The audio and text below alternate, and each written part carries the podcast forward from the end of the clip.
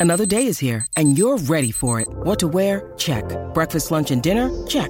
Planning for what's next and how to save for it? That's where Bank of America can help. For your financial to-dos, Bank of America has experts ready to help get you closer to your goals. Get started at one of our local financial centers or 24-7 in our mobile banking app. Find a location near you at bankofamerica.com slash talk to us. What would you like the power to do? Mobile banking requires downloading the app and is only available for select devices. Message and data rates may apply. Bank of America and a member FDIC. This is George Newbern, the voice of Superman. This is Kevin Conroy, the voice of Batman. And you're listening to the DCAU Review, hosted by Cal and Liam. Streaming at DCAUReview.com and on your favorite podcast app. Destroy Superman and the Justice League. Oh,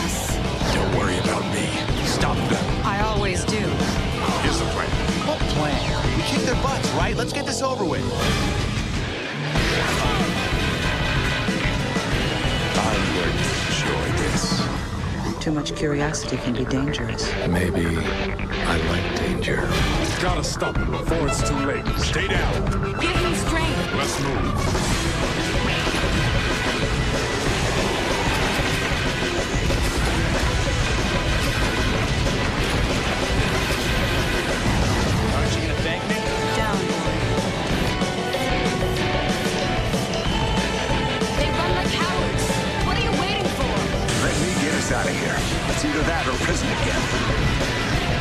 Justice League.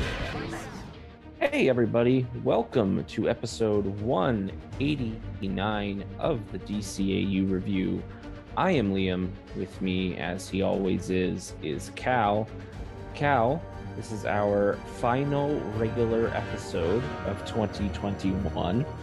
And uh, we have a pretty special one all month long. We've been celebrating 20 years of the original Justice League cartoon, uh, which debuted, of course, at the end of November in uh, 2001. And uh, along with a couple of regular episode reviews over the last few weeks, we decided to bring back a concept that you really spearheaded uh, for, for our show earlier this year. And we thought we'd take another crack at it with a different character. It is another one of our character spotlight episodes.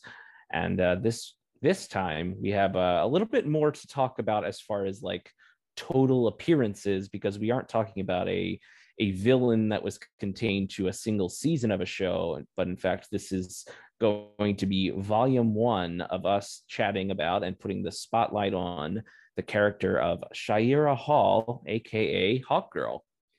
That's right. As chosen by the fans of and the listeners here of uh, of the DCAU review, uh, she narrowly beat out. I believe John Stewart came in second. Uh, so the, that we gave the people what they wanted. We, you know, we are a democracy here, uh, and and we decided, hey, we're going to give the people exactly what they want to finish out. It's a little Christmas present, you know. You ask Santa for something, he provides you with said gift.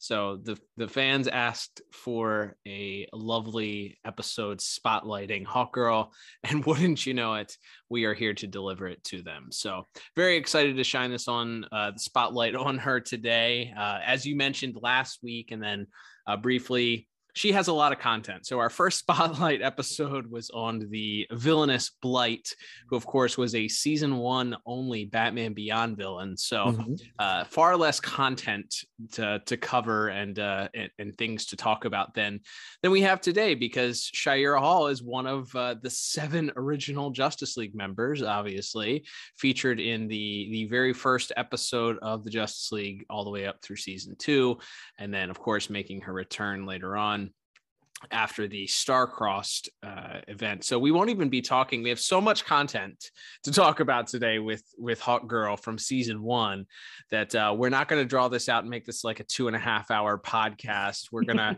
we're gonna name this volume one of the spotlight on Hawk Girl, and uh, and we will revisit her sometime in the uh, the not too distant future, probably for a a second spotlight episode should that opportunity arise. So I'm very excited to talk to you about her today because she is she she's one of those characters, and it's interesting because I think you and I, I remember when we first saw Secret Origins. Obviously, her first appearance in the DCAU comes from uh, Secret Origins, we weren't too familiar with her. In fact, we were kind of like scratching our heads. You look at the the roster, you have Batman, you have Superman, you have Wonder Woman, of course, you got the mm-hmm. Trinity, you a have lot of A-listers. yeah, you have you have a Green Lantern.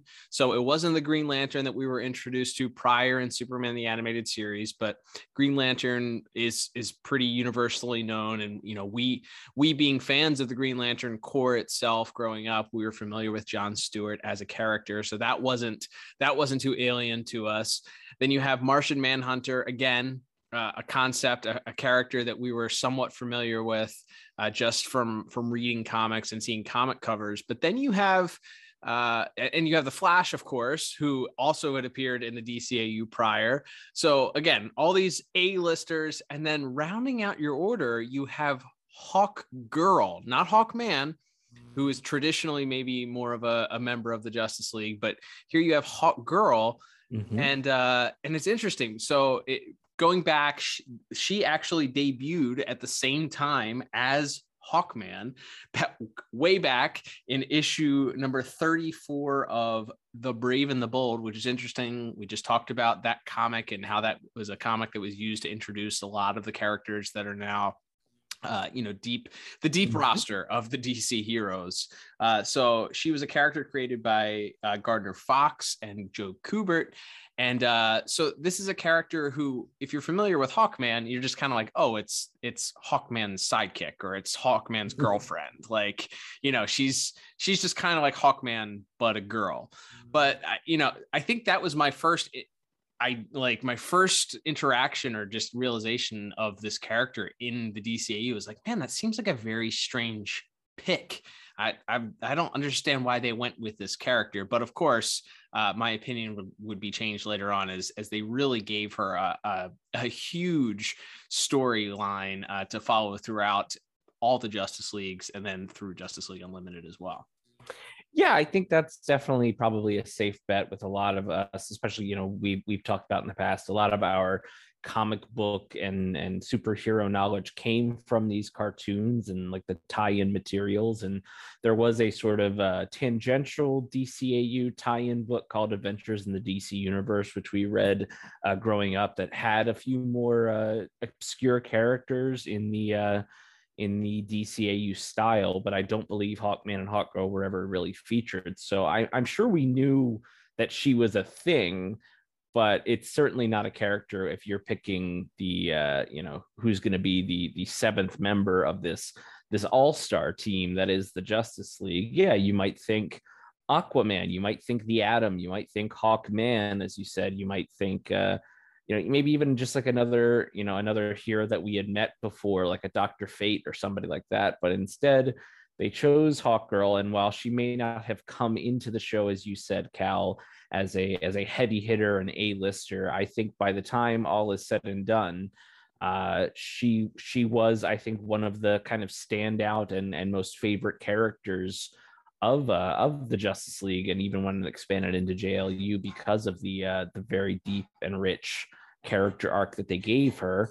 Uh, of course, as you mentioned, Cal, she kicked off her appearances in uh, Secret Origins parts two and three.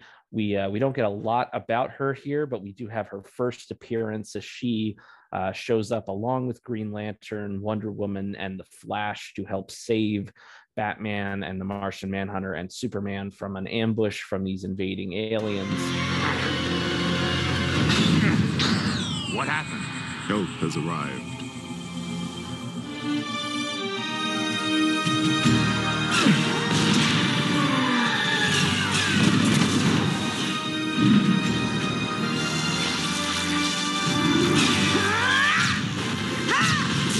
Hawk What's she doing here?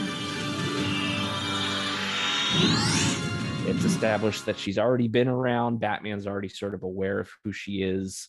And uh, we also get our first mention of Thanagar in that episode as she sort of paired off with Superman to try to attack one of these alien strongholds. Stay back. Out.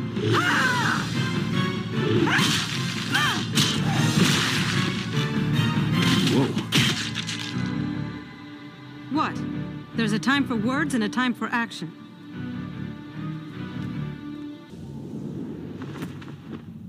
They're close by. I can almost smell them. Are you always so eager to fight? My home Thanagar is a warlike world. There, one must strike first or die.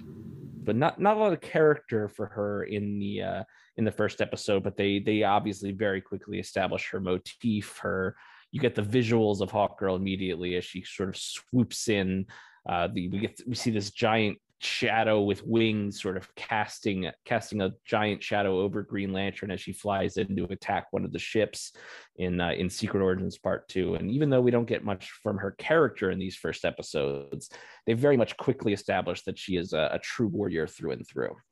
Yes, and that of course would be probably her defining trait for her time throughout Justice League, uh, at least for the first two seasons all the way up to the final episode because there would be a, a different trait as we t- w- uh, are not covering today but at least for season one and i think for for most of season two her her character trait of course would be that she was uh, less talking more punching you know she wants punch first ask questions later a, very headstrong very uh war minded i would say like attack mm-hmm. uh, attack minded and uh and that would be that would be kind of what she was defined as and and and would be certainly a an aid to her uh, throughout her story arc uh, but it was interesting because as you mentioned i think by the end of of the series especially in these first episodes, the writers did a great job of laying the groundwork of this character as being extremely one-dimensional. It's she's a fighter, she's a warrior,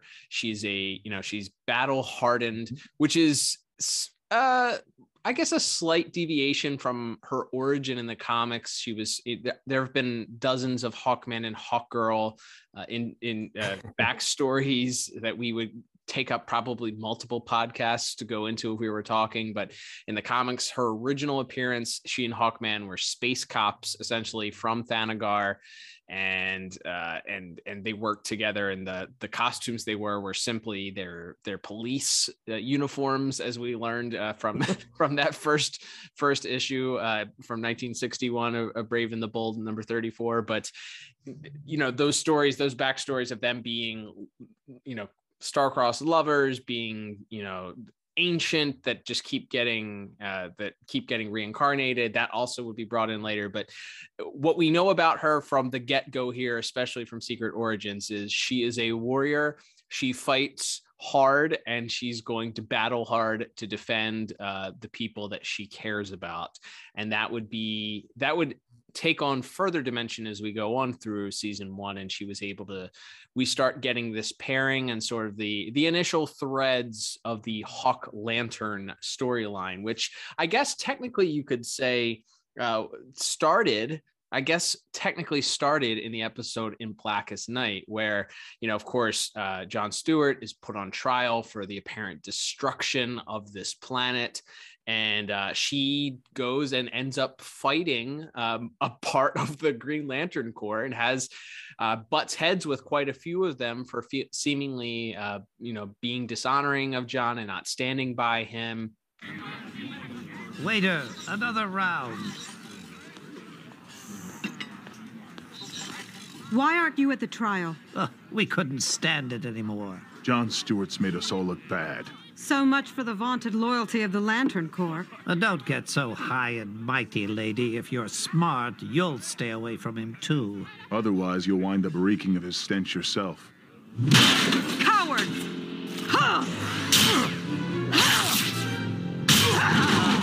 My friends, please! No weapons! No weapons! You think I need this mace to take you down?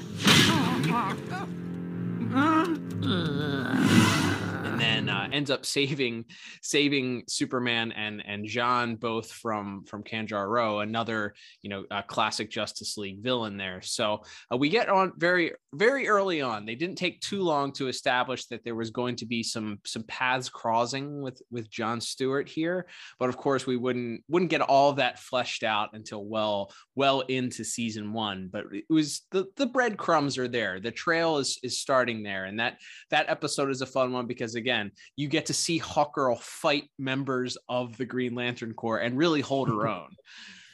it's a it's a really fun environment too that episode being sort of this this dramatic trial and there's themes of you know power and being you're being held accountable and all this stuff and and the backdrop to it being that even you know John Stewart is being on is being uh, you know accused of of all of these heinous acts and even his own you know brothers in arms in the Green Lantern Corps don't believe in him believe that he's guilty. And and Hawkgirl sort of takes up for for him and and and sort of uh, of course as you as you mentioned it, it leads to fisticuffs uh, in in a bar sort of something that you could have imagined from from Star Wars or something as a you know an alien bar where uh, some uh, so a wild brawl breaks out and Hawkgirl gets the better of Galius and Arkkis Chummuck and some of the other uh, Green Lanterns there. But yeah, it, it's it, again, it, it's more of kind of a fun a fun B plot as is her sort of following uh, following Kanjar Ro and sort of helping to uh, to uh, reveal the deception that allows John to go free as as that episode goes on. But she,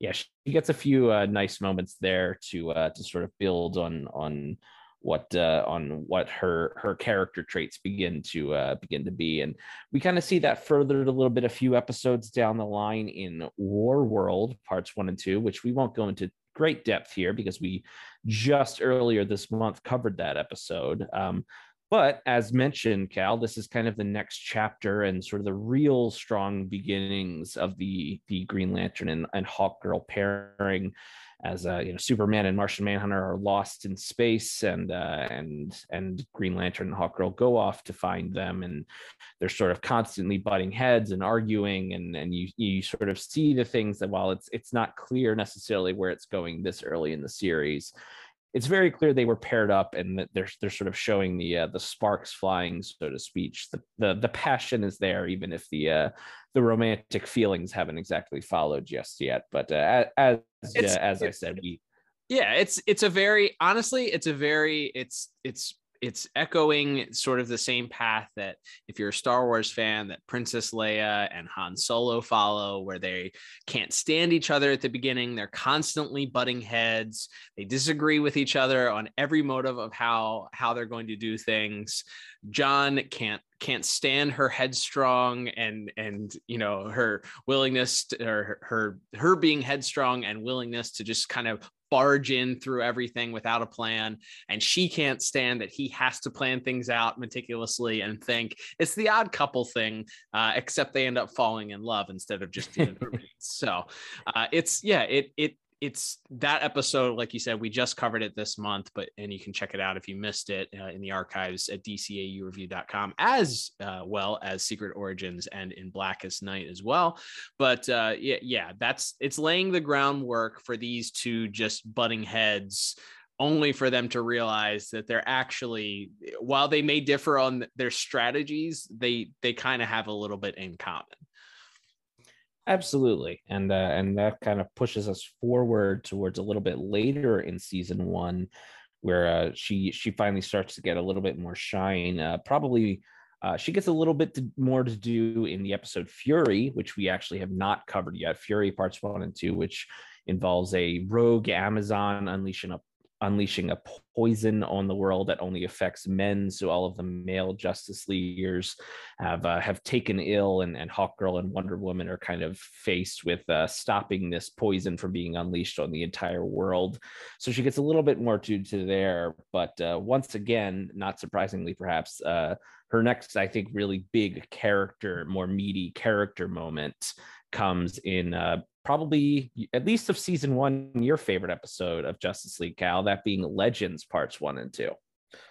Yeah, that's a that's that's one that's near and dear to my heart. I love that episode for so many reasons. Um, but you know, she she really gets to show her softer, caring side in this episode, especially because this is such a, an episode that revolves around Green Lantern meeting his heroes. John meets the literal mm-hmm. heroes that he had when he was growing up, that he read in his comic books. He meets them in person. He's kind of in all of them and he's actually fighting alongside of them. And then, of course, at the end of part one, uh, Shayera actually Hawkgirl is the one to discover these these graves on the outskirts of this town, and unfortunately has to has to break the news uh, to, as or she and John sort of discover together that the graves are there and that you know what this means for the people that they actually have been fighting alongside and and at the end you know when when the the heroes of seaboard city ultimately make the sacrifice of allowing their existence to to cease in order to save the justice league um, they they she has to be the one there to comfort him afterwards um, as as he's sort of just sitting there mourning the loss of even though these these people weren't real even though they were just figments of this this villainous uh, imagination and projection it's it still felt real to him it was it was a real moment where he was confronting heroes from his childhood and ultimately had to watch them sacrifice themselves Where's GL?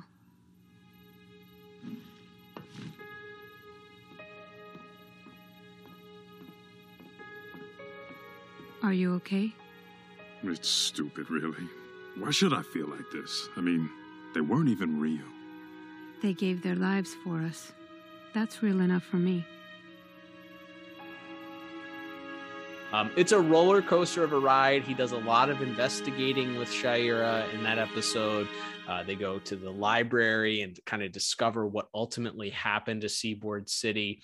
That whole episode is beautifully written and just you know is is one of my favorites uh, i'm pretty sure i gave that one a perfect score uh, you can check that out in the archives at dcaureview.com as well but uh, yeah that's where we really get the first kind of example of shayera showing her softer side and showing that mm-hmm. she's no longer just a teammate of John Stewart's. She cares about him. She sees his mm. vulnerability, his vulnerable side, and she lets her guard down a little bit in order to to show care for him and to and to really console him through this loss.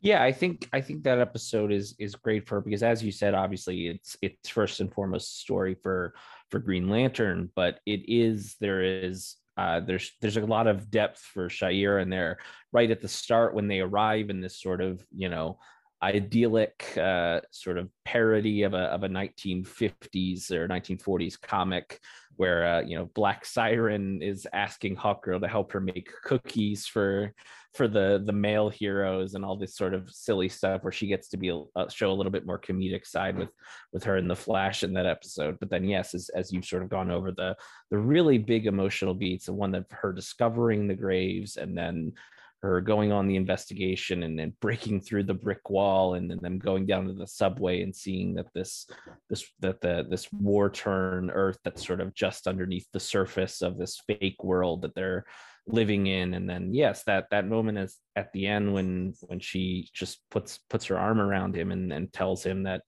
you know they gave they gave their lives for us and that's real enough for me. And they just sort of sit there. It's just it's a really wonderful moment of of her just be, like validating uh, his his emotional you know his emotional baggage that he's now faced with and sort of and letting him know that he's not alone in that moment. I think it's just a wonderful moment for her as a character yeah it adds again it adds adds an additional dimension to the character suddenly she's not just the headstrong warrior that goes into every battle and has to you know has to fight first and mm-hmm. it has to be held back by the other leaguers no now she's the one that actually gets to show emotion and she gets to you know uh, you know she gets to actually uh, you know be the one to console him and certainly talk about uh, you know his his feelings and be there for him and show care and love so it's another dimension to the character and we'll talk about it you know once we get through these appearances but the performances um, by you know maria canals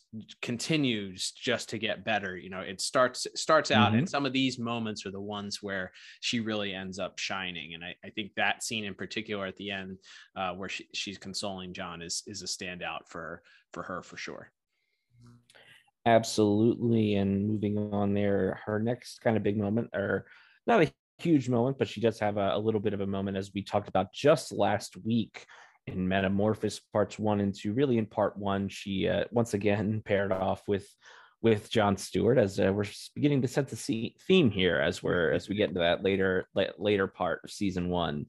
As uh yes she is sort of once again uh there for john as he's sort of wondering about the road less traveled. Obviously we just covered that last week so we don't need to go into it quite too in depth here but once again sort of uh her being there for for john. And and that really sets the stage for the the season one finale the three part epic that being the savage time.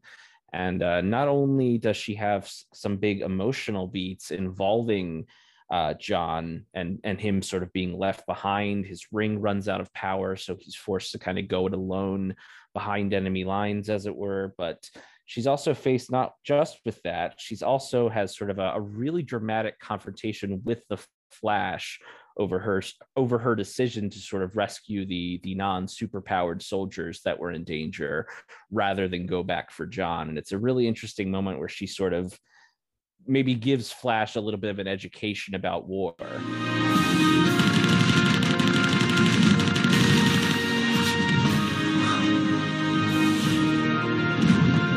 Where's GL? His ring went out. He's stranded back there. And you just left him? I had no choice. These men needed medical attention. Don't you even care what happens to him? Of course I do, but. I'm going back. Flash! Yeah, and that's that's a tough conversation that they have. That's one where the Flash is not having any of it. He doesn't believe in leaving a man behind, regardless of the reason. And the ironically the conversation is between John Stewart, a former soldier, a former Marine that understands what their what their goal is, you know, what mm-hmm. ultimately mm-hmm. they're looking to accomplish here, and that's saving the innocent lives. So he understands, just like he witnessed back in Legends, seeing his his heroes sacrifice for the good, the better good, the good of of the many he's willing to sacrifice himself you know to save additional lives. And you know i it, my mind sort of like freaks out trying to think about how somebody from present day saving somebody from the past could affect you know could affect could affect the future. But regardless it speaks a lot to john's character and the fact that shayera she does hesitate initially but then follows through with it and and does what john says. And that's I think there's a connection there that is subtle. And again, we see it later on the, the conflict that occurs between Flash and Hawk Girl and her trying to explain that John was a soldier and that he knew the risks, he knew what he was doing, and understanding what what happens in war and what you do. You know, the that the ultimate goal takes precedence over everything, uh, over individual lives and it's hard for mm-hmm. flash to kind of comprehend this coming from his background and what he you know what his experiences are so it's another deepening of that relationship between Shayera and John, where we get to learn more about Shayera's not only her understanding of who she is as a character, again, this whole idea of war torn Earth, her supposedly having been a a character that has been, you know, there's experienced war on her own planet. You know, ha- there's this backstory that that she has that there's a you know there's a war there. She can't get back there. All that stuff.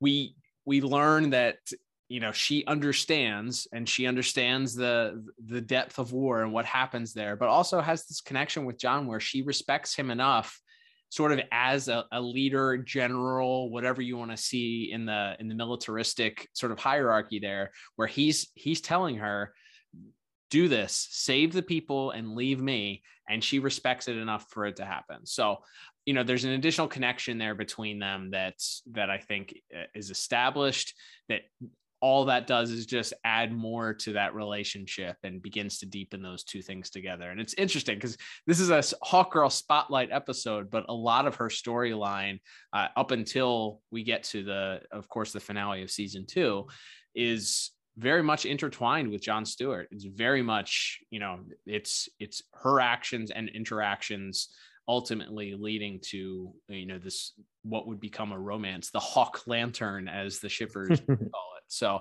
uh yeah i'm uh, it's it's another episode. It's hard it's a difficult episode uh you know to to sort of swallow as you're experiencing it. But i think i think getting that depth of character and her having this interaction to try and explain to flash you know what the cost of war really is I think, um, you know, adds adds more to her character and did did a good service to that to add a little subtle depth to the, the relationship with John. Absolutely, and I, I think there's there's uh, some other some other standout moments in that episode. Of course, is the uh, when the the Blackhawks show up. We get a lot of the various World War II era DC characters in that episode, but Hawk Girl getting to fly along the uh, the Blackhawks in in one of those incredible battle sequences uh, is is a really really fun scene, and and her sort of uh, bonding with some of those uh, those characters, I think is is quite a bit of fun. That actually gets to come back a little bit later on in Justice League Unlimited, but uh, and then yeah, that just that the final moments of that episode as it looks like uh, you know the good guys are about to win and the martian manhunter sort of has the, the psychic revelation that john stewart is aboard vandal savage's ship and that there might be a chance to uh, to save him after all, and that he wasn't he won't be left behind as the Justice League sort of scrambles to get back to the uh, back to the future, as it were.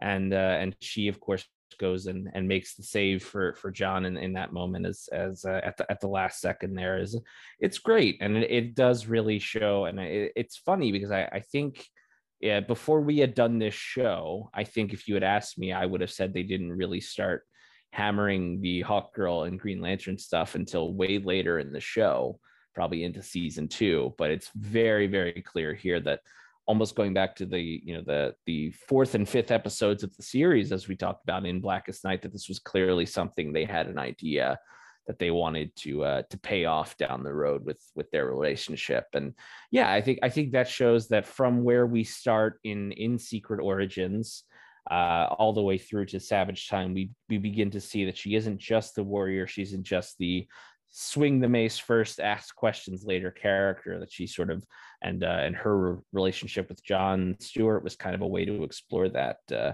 before we uh, before we get to some of her other uh, appearances in things like merchandise and comic books, I will just mention there were obviously uh, other episodes that she appeared in. However, she didn't really have a spotlight in those episodes, so uh, she was she was sort of one of the team in, involved in the battles, but with not not as much to do. She of course also appeared into, in addition to all the episodes we talked about. She was of course in Injustice for All parts one and two. She is in Brave and the Bold part two and uh yeah there's so there's a and i think we briefly touched on it but of course fury parts one and two which we have uh, not yet reviewed on our show, but we certainly will get to down the line, probably in another characters themed month. Uh, spoiler yeah. alert but uh, but yeah i think I, it's interesting looking at looking at season one and and obviously before we before we move on to those extracurriculars um, uh, you already mentioned her a little bit but we have to of course talk about the the woman lending her her incredible voice talents to Shayera uh, and that, of course, being Maria Canals, or as she's now known, Maria Canals-Barrera, and uh, uh, who folks would know as the uh, the commentator or the uh, the interviewer on Static Shock and nothing else.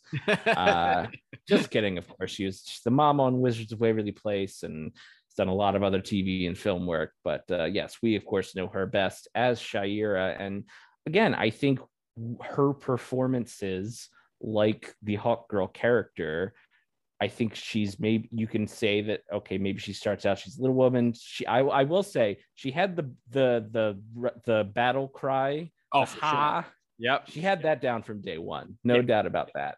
Absolutely. Um, but I but I think and that's probably also part of just what the material she was being given as an actor was but if you compare her to maybe the first couple of episodes when she's more in that you know in that mode of just being the the, the hot-headed warrior who's who's swinging the big weapon around to to the end of that first season where she's having this confrontation with the Flash or where she's sort of showing this this affection and this uh you know this care for for Green Lantern. I think you really begin to see her her talents as an actor as the season goes on just as we begin to learn more about Hawkgirl through the through the narrative. Yeah, absolutely. I, I can remember, especially early on um, in some of those early episodes, that we were a little bit critical uh, of her performance. Not that it was bad. I don't think it was, it, it, brought anything down, but we definitely, I think, had a higher expectation or, you know, we, we knew that there was better work ahead for her. And I remember those statements being specifically made, I think, yes. in some of those earlier episodes, maybe even uh, in Blackest Night. So knowing that there's, knowing that it does continually like she really steps into the into the shoes of the character as she goes on. Um, she gets more comfortable and some of that also might be that they added this added the dimension to the character. It wasn't just headstrong warrior character. When you start adding the dimension and she begins building sort of that chemistry uh, with phil lamarr's john stewart and you know you you she just gets into the voice acting a, a, little bit more and understanding who the character is and you start adding heart to this character that allows you to to kind of be a little less robotic or a little less emotionless. Um, so i think that that some of those stories further down the line especially season two and then of course ultimately when she makes her return in justice league unlimited those are when she really gets to shine. Uh, you know so when we when we get to cover those things in the next uh, Hawk Girl Spotlight episode, then you know we'll we'll probably talk more about the stronger performances there. But uh, Liam, I guess looking at the moments here from from just season one here, if you had to pick one as your favorite, one episode uh, featuring her, or maybe uh, because of a single moment in one of those episodes, what would be your uh, what would be your highlight from season one? Yeah, I think uh, it's. I almost have two answers to this because I I do you know I really really adore the Savage Time. I think it's such a tremendous epic and and and everybody has I think kind of a one or two very cool character moments. There's stuff for a lot of our leaguers to do in that episode. It isn't just it's not one of those episodes where it feels like uh, you could have given this dialogue to any of them. They're all just kind of taking turns saying exposition. Like there's a lot of very specific stuff going on that that a lot of those characters get to uh, get to explore and and and so I think I think I would say the Savage Time because you have that arc, like I said, of of leaving him behind, of her sort of being guilted and and being sort of uh, accused uh, of leaving the man behind by the Flash, and her sort of ha- having to take him by the arm and, and show him the this you know this uh, camp full of injured and and and and desperate soldiers who who they sort of had to look out for. And then and then that final moment, like I said, as she she makes the save for John in the eleventh hour, and then they kind of have some some some cute uh, quippy dialogue, and uh, as uh, as she saves him right at the end there.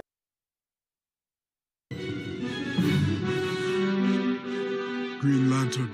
I'm sorry, we didn't have time to tell you. We lost. No, he's here on board that plane.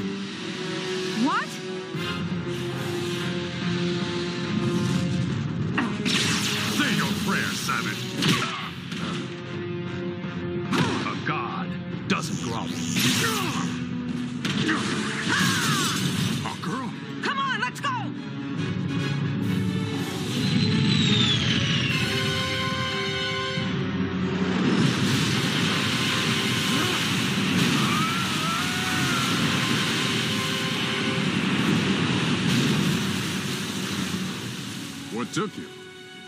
I had to fix my hair.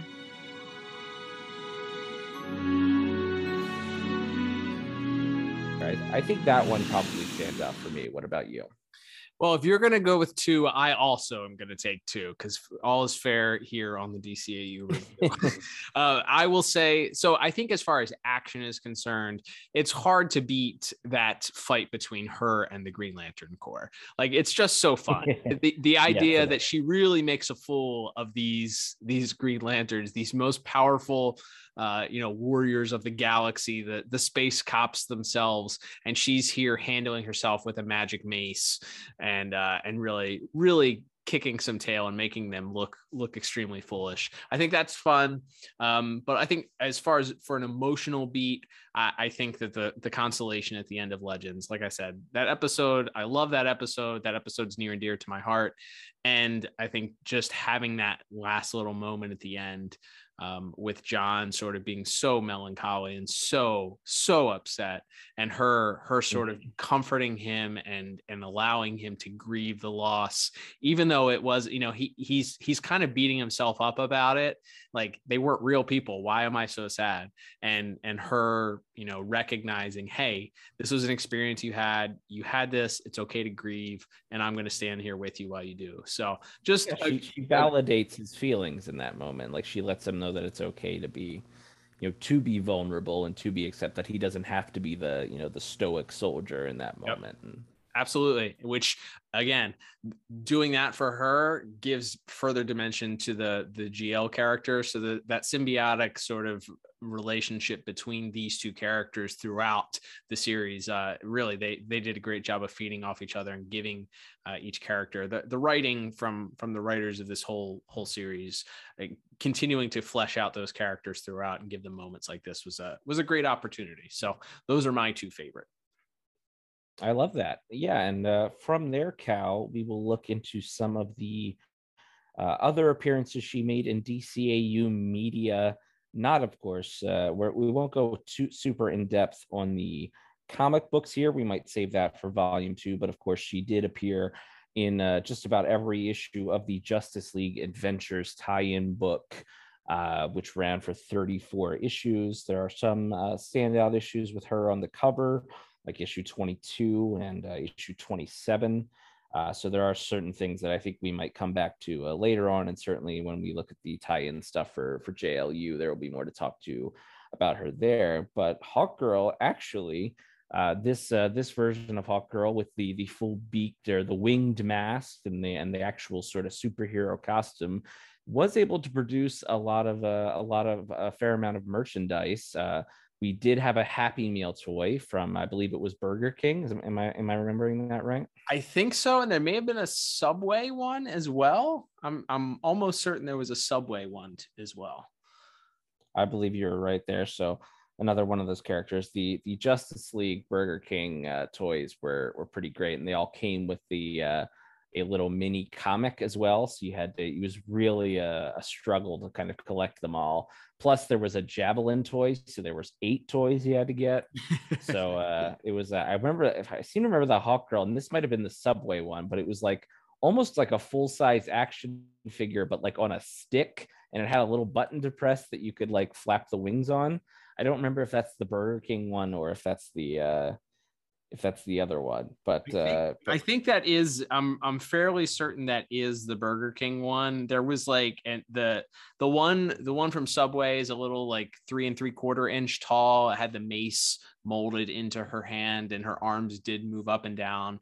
Um, it actually paired nicely. I believe there was a there was at least a Green Lantern figure from that series as well. So you could pair the mm. the, the Hawk Lantern romance in your three and three quarters series. uh, but yeah, so those those uh those that Hawk Girl was interesting too because uh they're they're ultimately ended up being a lot of Hawk Girl merchandise, but at least in the initial run, for the Justice League action figures. So the original seven, the Mattel figures that came out, and this is me transitioning into talking about the Mattel figures.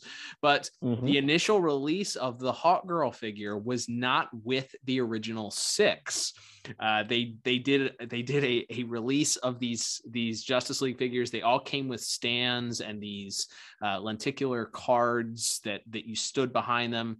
You uh, they mm-hmm. all had logos on the bases and it spelled out Justice League. However, uh, noticeably absent when they they revealed these at Toy Fair was Hawkgirl, and the bases themselves spelled out Justice League without Hawkgirl. So there was a long time where there was sort of up in the air. Are they going to release her? Why didn't they release her with the original original set? And this was at a time from my recollection and hearing hearing thoughts on this is this was a time where toy executives believed that girl action figures would not sell.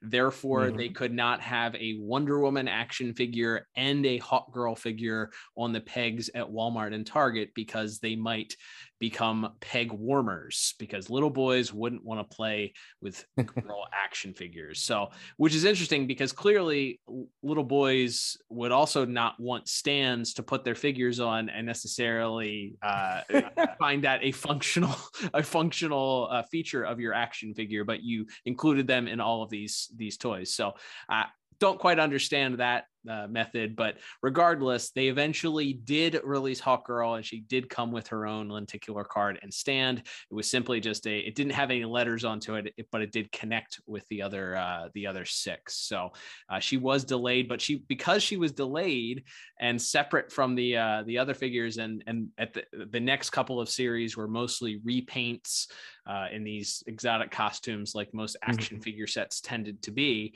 But uh, because she was an original character and there was a lot of demand for her to complete your Justice League, she was extremely hard to find, ironically, because she would not stay on the pegs. So uh, that that strategy from those toy execs, which thankfully I, am pretty sure has gone away in 2021, uh, but regardless, uh, the, that strategy backfired at the time yeah that is that is really fascinating. I, I had completely forgotten. I remember that they had the stand and the cards but i had completely forgotten that it was that the the justice league was already spelt out with the first six figures and that that uh hawk girls uh, didn't actually have any words on it with her with her seventh figure because i do remember having those stands. And of course we were you know i was still at the age where i was playing with these toys when we got them. I didn't really care about displaying them so i do remember thinking it was kind of strange that they had uh, the six of them. And I, I my also memories of that set and this is kind of a this is a whole different like bonus episode we'll do uh, sometime next year maybe but like i just always remember there there not being a ton of villains in that original justice league line. So you had a lot of a lot of heroes and repaints of superman and batman but yeah hawk girl was uh was few and far between in that uh, in that original set. She did also have a I believe a one repaint herself, the deluxe uh, Silver Storm Hawk Girl figure. Um, I would say though, maybe is she the first figure in that Justice League line to come with an accessory though? Because she be- comes with her mace. I believe so. Yeah, that would be something that would come that would come along later on. But even Wonder Woman in that first original uh, series from Mattel did not have her lasso. Green Lantern didn't have a a, a lantern. Um, Batman no batarangs. They were just the mm-hmm. action figures and the stand. And to me nowadays, if if an exec I think looked at a, an action figure and you're looking at value uh, with your toys, especially appealing to collectors and children, I think accessories are something that you look at and maybe you would do away with the uh, the display stand that didn't really function very well anyway because the figures all had bad rubber legs that would fall over and you know the joints, joints by their ankles didn't necessarily stand stand very well. So uh, yeah nobody nobody else had a an accessory with the exception of uh, of of her. Yeah she was the first one. And then of course down the line there would be additional you know accessories and uh, various functions that uh, that other figures would start to come with. But yeah she was the first one to come with her own individual accessory that being the mace. So uh, yeah that's uh, that was that was uh, that was first established in the line uh, by by Hawkgirl herself. Very cool little bit of a his toy history there for you. She, of course, also from Mattel had the 12 inch figure, um, which uh, which came out would have come out around that same time, and and those uh, figures, by the way, those 12 inch figures, they're made of mm-hmm. vinyl. Mm-hmm. Um, you can probably get you can get most of them for relatively cheap uh, nowadays, probably less than less than $20 a piece for most of them. Hawkgirl, mm-hmm. again, ironically, because I think she came out later, was one of the ones that was more sought after. Uh, mm-hmm. So she she tends to be a, a, one of the more expensive ones nowadays, probably looking you know between thirty and fifty dollars. Last time I, I looked, but those figures themselves even though they lack articulation their arms are the only things that really move. Uh, their legs sort of swivel uh, at the at the joints that they're on but their arms are really the only things that move. Those things i think to this day are some of the best representations of DCAU artwork. Uh, they are they were sculpted originally as the maquettes that DC Direct had had put out, and then they Mattel took those sculpts and actually gave them some articulation. That's why the the the they look so true to the actual artwork is that you had real artists that were that made these as statues originally and then they adapted the statues into into larger figures as and then uh you know put them in, in for up for resale in in big box stores. So uh, those figures themselves, I have I have the full set of of the seven plus uh, an Aquaman and a and a, a Green Arrow. But those figures themselves, you have to have some room to store them. But I I think when you put them all on display together, it's just it's just chef's kiss like great representation of the justice league and, and bruce timm that bruce timm style of artwork is uh were those figures absolutely. And then uh, sort of getting into the the less uh, playable uh, accessories or, or hawk girl merch that came out of those initial seasons of justice league we did have a eight and a half inch uh, hawk girl maquette statue uh, put out by by dc direct there.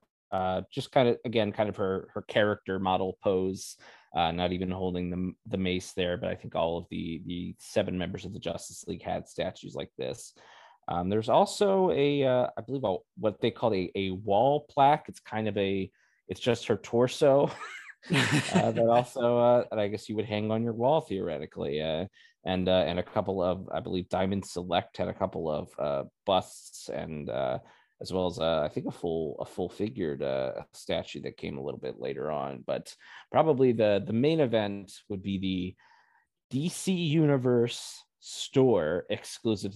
Uh, see, DC Universe used to have more than just comic books on it. All not that I'm saying that it that it as it exists now is bad. It's a wonderful service. It's the best. But, uh, it truly is. it's, a, it's a great resource for us, especially when we're doing things like this.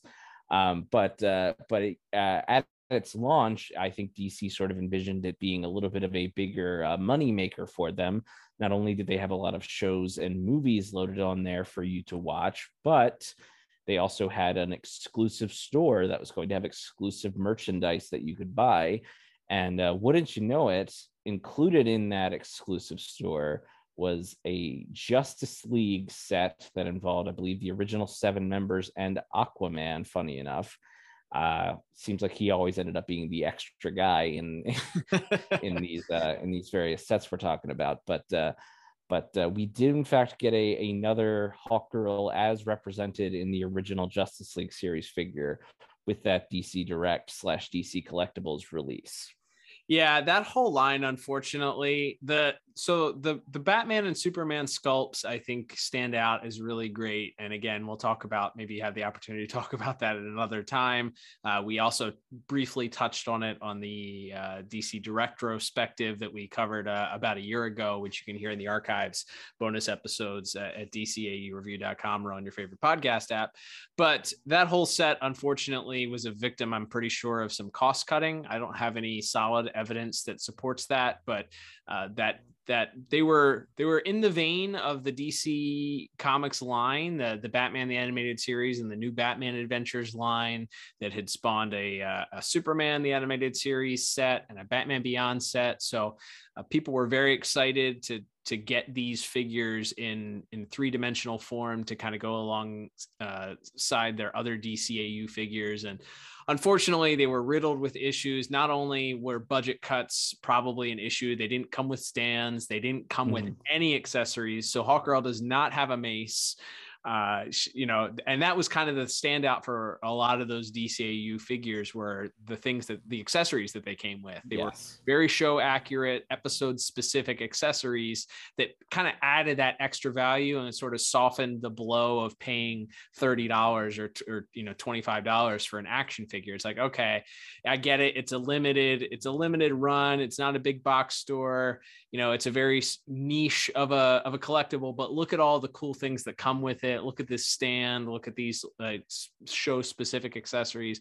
And these figures, mm-hmm. including the Hawk Girl, didn't have any of those, which angered a lot of people, um, including myself. It's uh, unfortunately to this day, it's one of the biggest disappointments. I think ultimately is that set looks good on the shelf together, but it you know it looks like they're missing some things so i ended up taking a uh, the mace the mace from the the 12 inch hawk girl that i have actually uh fit and and in scale with that hawk girl pretty well so hmm. uh she i ended up uh she's holding that on my shelf because it, it she just looks a little naked uh without that uh without that there but Yeah, that was that, and I think uh, simultaneously or right around there, uh, Eaglemoss Hero Collector also did a line of uh, mini statues that they they did a whole series of Batman animated series, and then they they also did the whole Justice League run as well. So there was, I believe, there was a Hawk Girl from that. That one also Mhm. does that one does have a mace, but Correct.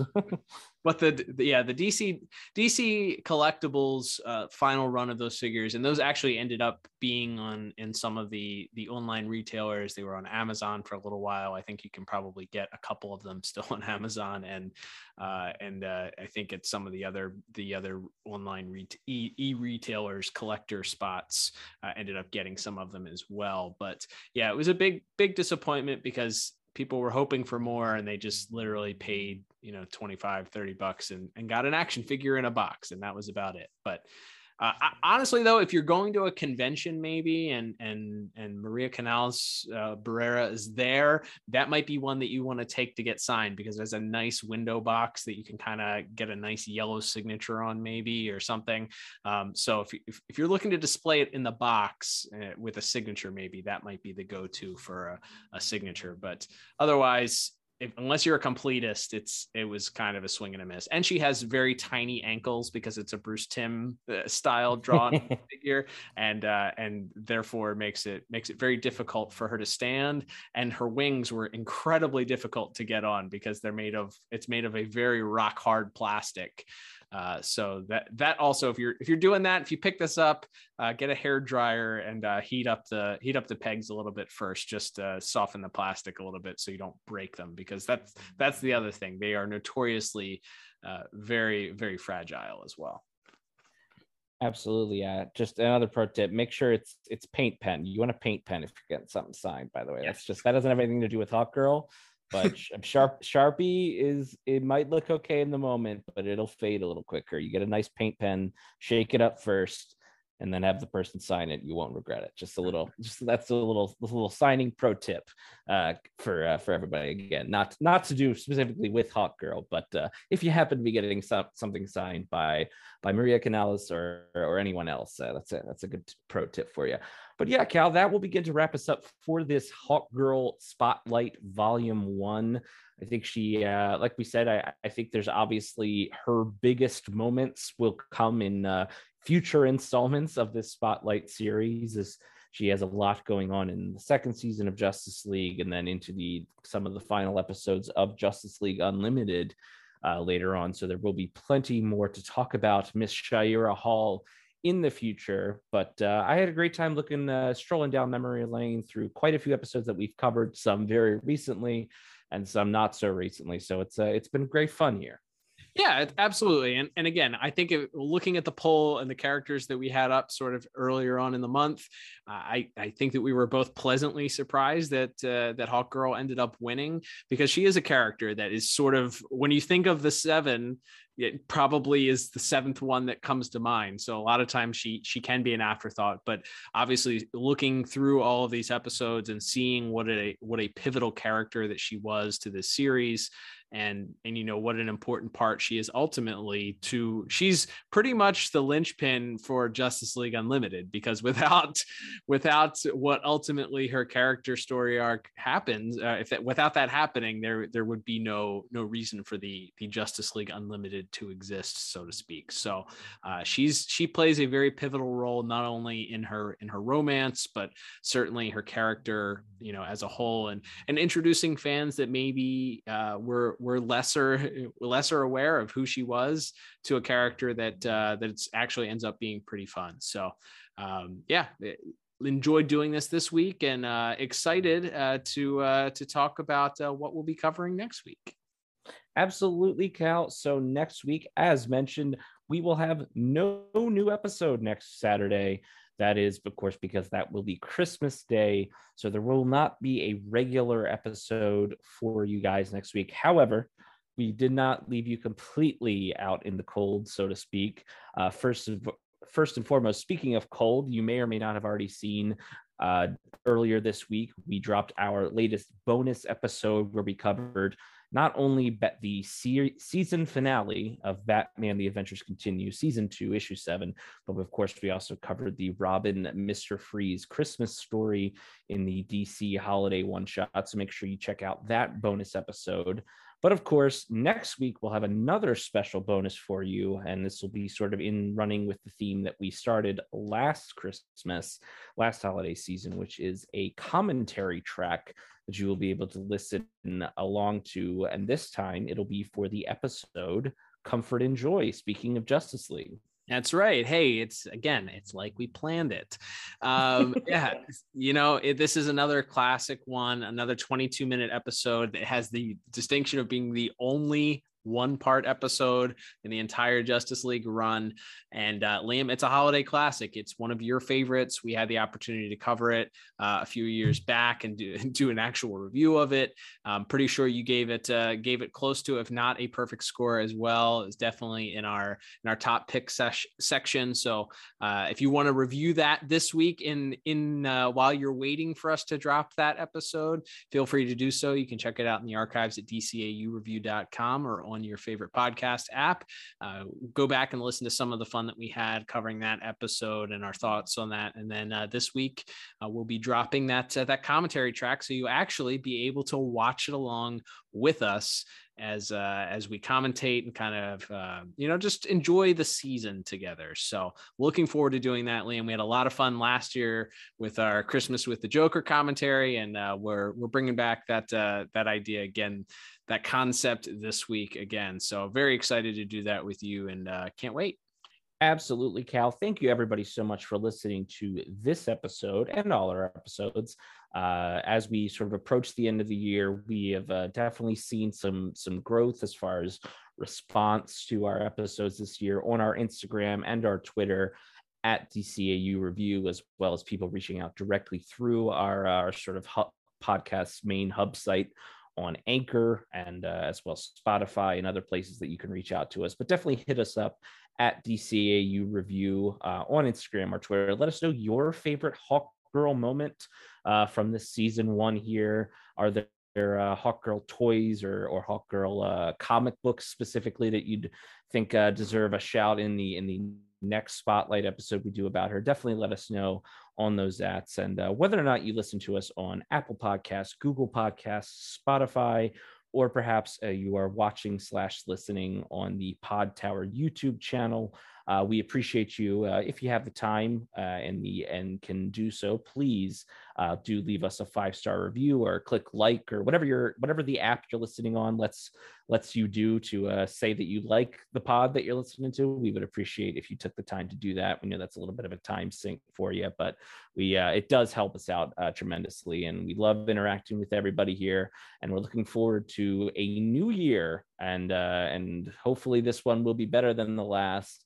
and uh, and of course we will in fact have that commentary coming for you next week during the week of christmas which you will be able to enjoy. And uh, yeah happy holidays everyone. And uh, as we begin to wrap up here though cal before we uh, say our final farewells we did have a very special shout out that we needed to send out to a specific fan who interacts with us quite regularly on i believe on our instagram page at DCAU Review, who uh, really went above and beyond this year. Yeah, absolutely. I wanted to give a shout out to Cameron. Wanted to thank him, uh, a, very loyal listener to, uh, to, us, and has been a supporter for quite a long time.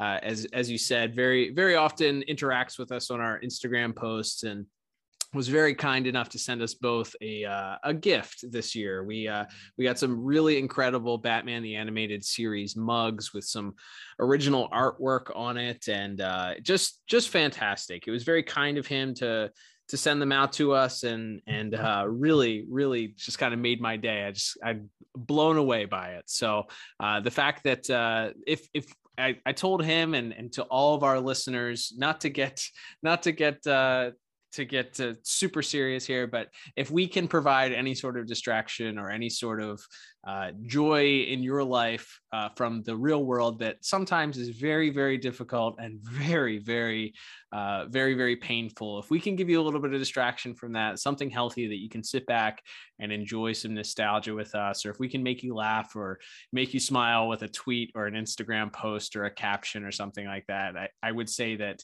uh, you know the temptation in in podcasting is to measure your success on how many people listen to it or how many people respond or how many people interact with your posts but honestly uh, if if we made you laugh or smile or you know made your life even the slightest bit easier this year uh, then i think we count that as a success liam Absolutely, I'm just completely blown away by by uh, Cameron in, in specific here, and and like I said, just uh, just the interactions we have. People people have very deeply personal memories of of these shows that we review, and I love hearing them and, and reading about them, and the fact that you you know that uh, fellow DCAU fans are, are willing to share those those personal memories with us.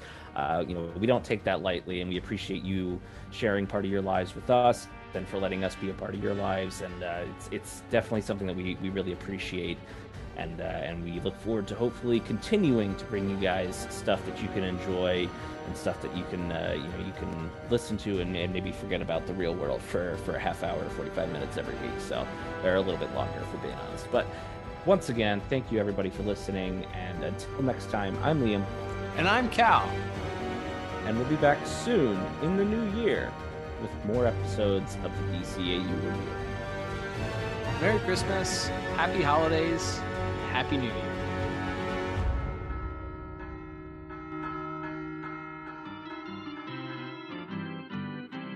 Don we now a gay apparel. Fa la la la la la la la la la. Ah!